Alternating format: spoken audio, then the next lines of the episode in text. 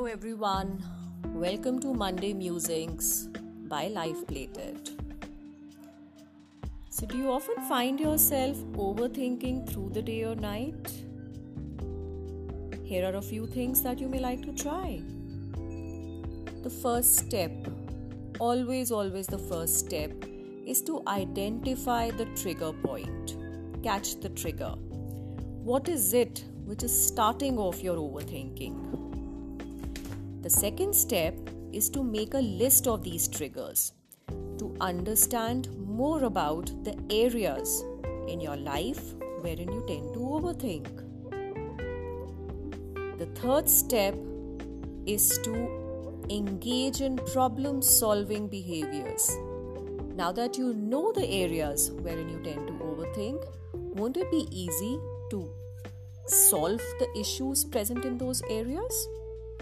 Take help from parents, teachers, friends, school counselors, the internet sometimes, and you'll, you'll really get a good understanding of the different issues that you've been facing in those areas of your life.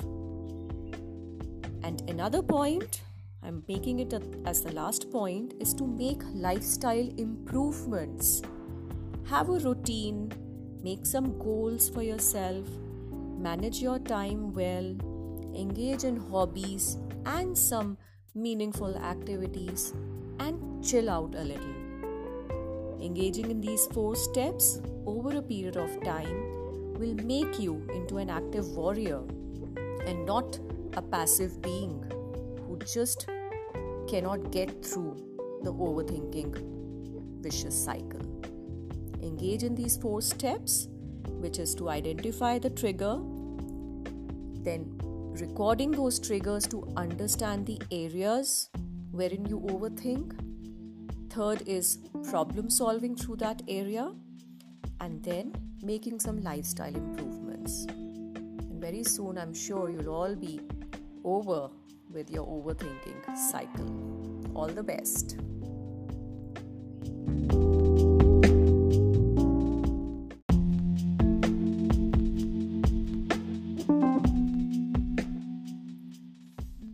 Hello everyone बहुत बहुत स्वागत है आपका Monday musings by Life Plated में।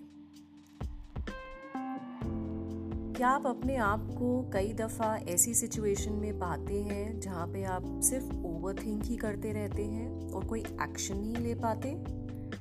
जब भी आप कोई इम्पोर्टेंट काम, ज़रूरी काम करने बैठते हैं तो बहुत सारे अलग अलग mixture of thoughts mixture of अलग अलग तरह की सोच आपके दिमाग में आती रहती है और आपका कंसंट्रेशन लेवल बहुत ही नीचे चला जाता है।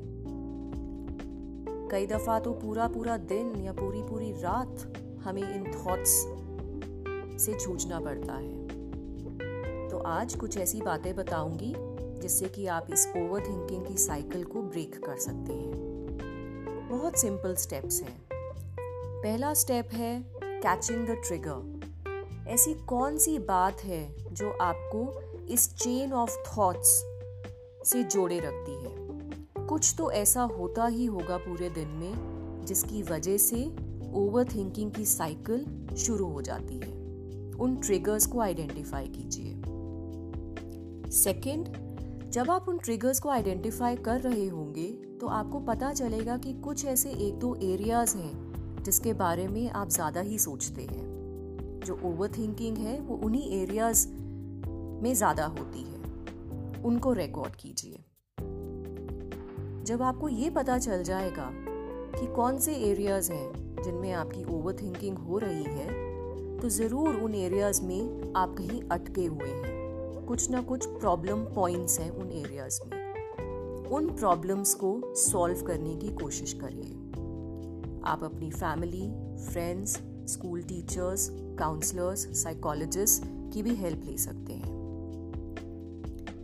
एक और बात, अगर ओवर थिंकिंग की साइकिल को ब्रेक करना है तो कुछ चेंजेस तो हमें अपने बिहेवियर्स में भी लाने पड़ेंगे।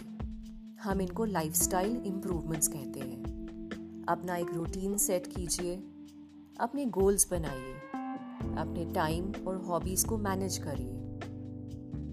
कुछ मीनिंगफुल एक्टिविटीज़ भी अपने रोज़मर्रा की ज़िंदगी में ज़रूर लाइए और थोड़ा सा चिल टाइम भी ज़रूर रखिए, जिसको हम मी टाइम या अलोन टाइम कहते हैं।